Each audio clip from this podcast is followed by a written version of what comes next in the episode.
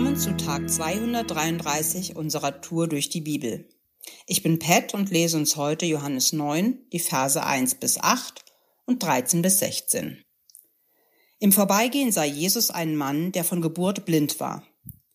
Die Jünger fragten Jesus, Rabbi, wer ist schuld, dass er blind geboren wurde? Wer hat hier gesündigt? Er selbst oder seine Eltern?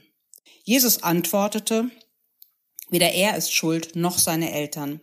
Er ist blind, damit Gottes Macht an ihm sichtbar wird. Solange es Tag ist, müssen wir die Taten Gottes vollbringen, der mich gesandt hat. Es kommt eine Nacht, in der niemand mehr wirken kann. Solange ich in der Welt bin, bin ich das Licht der Welt. Als Jesus dies gesagt hatte, spuckte er auf den Boden und rührte einen Brei mit seinem Speichel an. Er strich den Brei auf die Augen des Mannes und befahl ihm, Geh zum Teich Shiloach und wasche dir das Gesicht. Shiloach bedeutet der Gesandte. Der Mann ging dorthin und wusch sein Gesicht. Als er zurückkam, konnte er sehen.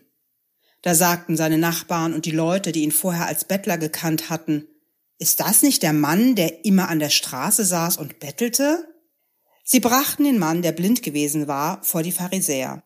Der Tag, an dem Jesus den Brei gemacht und den Blinden geheilt hatte, war ein Sabbat.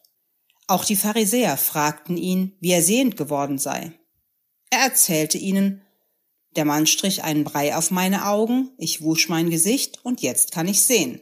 Einige von den Pharisäern sagten, wenn er das getan hat, kann er nicht von Gott kommen, weil er die Sabbatvorschriften nicht einhält.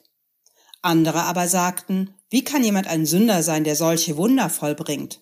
Die Meinungen waren geteilt. Jesus heilt hier einen blinden Mann. Die Jünger fragen, wer schuld daran ist, dass der Mann blind ist. Jesus sagt, keiner, weder die Eltern noch der junge Mann selbst haben gesündigt sondern er ist blind, damit Gottes Macht an ihm sichtbar wird, damit Gott ihn heilen kann und wir heute davon lesen. Wir treffen auf diese Ansicht, dass Krankheit zwangsläufig auf Sünde zurückzuführen ist, im Judentum dieser Zeit sehr häufig an. Wir lernen hier, dass dieser kausale Zusammenhang zwischen Krankheit und Sünde nicht notwendigerweise gegeben ist. Da sagen wir heute ja, das ist ein No-Brainer. Das war einfach so im alten Judentum. Heute glaubt es keiner mehr. Beobachte dich. Wenn Menschen an Krebs erkranken, fangen die Menschen drumherum oft an zu sagen, das ist ja traurig, aber es ist auch kein Wunder bei der Ernährung. Wenn Leute an Herzinfarkt sterben, ist es auch kein Wunder bei dem Stress und Sport hat er auch nie gemacht. Der Mensch sucht automatisch nach Schuld und auch nach einer Ursache, die er selber im Griff hat. Wenn ich mich gut ernähre, wenn ich nur Sport genug treibe, wenn ich täglich an die frische Luft gehe, dann passiert mir nichts. Hütet euch davor, diese Überzeugung anheimzufallen. Sie ist weit verbreitet, auch unter uns Christen. Es gibt zwar Fälle, wo tatsächlich Menschen krank werden, weil sie Sünde nicht loslassen wollen, zum Beispiel im 1. Korinther 11 beschrieben. Und es gibt natürlich kausale Zusammenhänge zwischen, sagen wir, Alkoholmissbrauch und Leberzirrhose oder der Arbeit unter Tage und einer Schaublunge. So herum ist der Schluss legitim. Andersherum, von der Leberzirrhose auf den Alkoholismus, von der Krebserkrankung auf die Sünde, ist er eben nicht zulässig. Wenn Gott es dir nicht offenbart, dann weißt du nicht, warum ein Mensch das ein oder das andere Schicksal erleidet. Also, nicht spekulieren, nicht klugscheißen und vor allen Dingen nicht urteilen. Zweitens. Wir lernen außerdem in dieser Bibelstelle, dass Jesus hier einen Mann heilt, dass jemand, der blind gewesen ist, sehend wird. Und das ist ein Riesenwunder. Und was passiert? Das Augenmerk liegt bei den Pharisäern und sogar bei den Eltern des jungen Mannes auf den Umständen, darauf, dass der junge Mann am Sabbat geheilt wurde, dass die Heilung nicht nach den Richtlinien der Religiösen und der Gesellschaft stattgefunden hat. Stell dir es mal vor, du bist blind, du hast noch nie was gesehen, deine Welt ist schwarz, du weißt nicht, wie deine Eltern aussehen, du bist dazu verdammt zu betteln, du kannst nicht arbeiten, du bist am Rande der Gesellschaft, an dir ist nicht nur das Stigma der Behinderung, sondern das damalige gesellschaftlich-religiöse Stigma der Sünde. Und dieser Mensch wird geheilt. Von einem Moment auf den anderen kann er plötzlich sehen. Er sieht die Bäume, er sieht die Blumen, die Vögel, die Landschaft und zum allerersten Mal in seinem Leben den Himmel. Und alles, worüber seine Umwelt diskutiert, ist darüber, ob das am Sabbat okay ist und welche Konsequenzen sich daraus für die Machtverhältnisse ergeben. In diesem Moment bleibt das Wunder ungefeiert. Gott bleibt ungepriesen, Jesus unverherrlicht. Wenn Gott in deinem Leben wirkt, dann lass dir die Freude nicht rauben. Lass dich nicht irritieren davon, dass es anders, früher, später, komischer erfolgt ist, als du oder andere das erwartet hätten. Lass dir dein Wunder nicht kleinreden und intellektuell wegdiskutieren. Wenn Gott Großes tut in deinem Leben, dann freu dich einfach und lobe deinen Herrn. Drittens. Jesus agiert hier auf eine irritierende Art und Weise, um den Mann zu heilen. Er macht so einen Spuckebrei, den schmiert er ihm auf die Augen.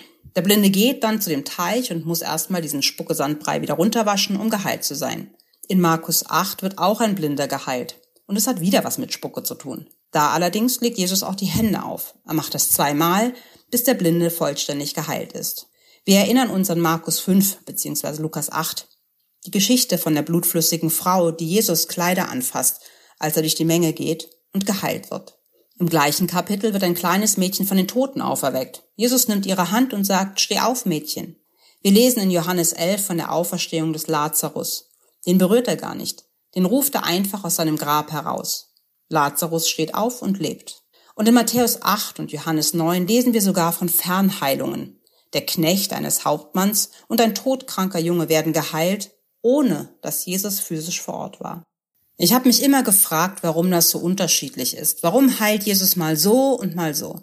Warum gibt's mal Spucke auf die Augen und mal sagt Jesus einfach, dein Sohn ist geheilt? Die unterschiedlichen Arten, wie Jesus heilt, geben sicher Aspekte von Gottes Wesen preis. Von der Vollmacht der Glaubenden, auch von der Glaubensbeziehung zwischen uns und dem Vater, aber auch zwischen Jesus und dem Vater. Für mich persönlich bedeutet es vor allem, Gott sagt Heilung zu, aber er ist kein Wunschautomat. Da ist kein Do und des, kein Ich mache das und dann musst du mir das und das geben. Es gibt keine Zauberformel, keine magische Handlung. Kein Du musst die Hände auflegen und zwar so und dann sprechen. Du musst die Krankheit binden und ihr im Namen Jesu befehlen. Du musst Gott bitten im Namen Jesu, dass er es tut.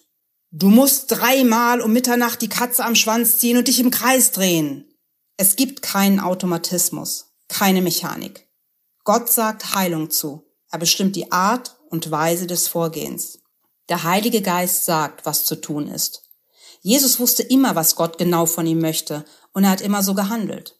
Er hat nicht, wie wir manchmal, nicht zugehört, nicht richtig kapiert oder sich einfach geweigert, Gottes Willen zu tun.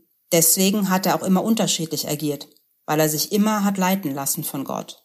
Lass uns beten und beschließen, Gott gut zuzuhören und Gott zu gehorchen genau wie Jesus. Denn wir sind das Licht und das Salz und die lebendige Hoffnung für diese Welt.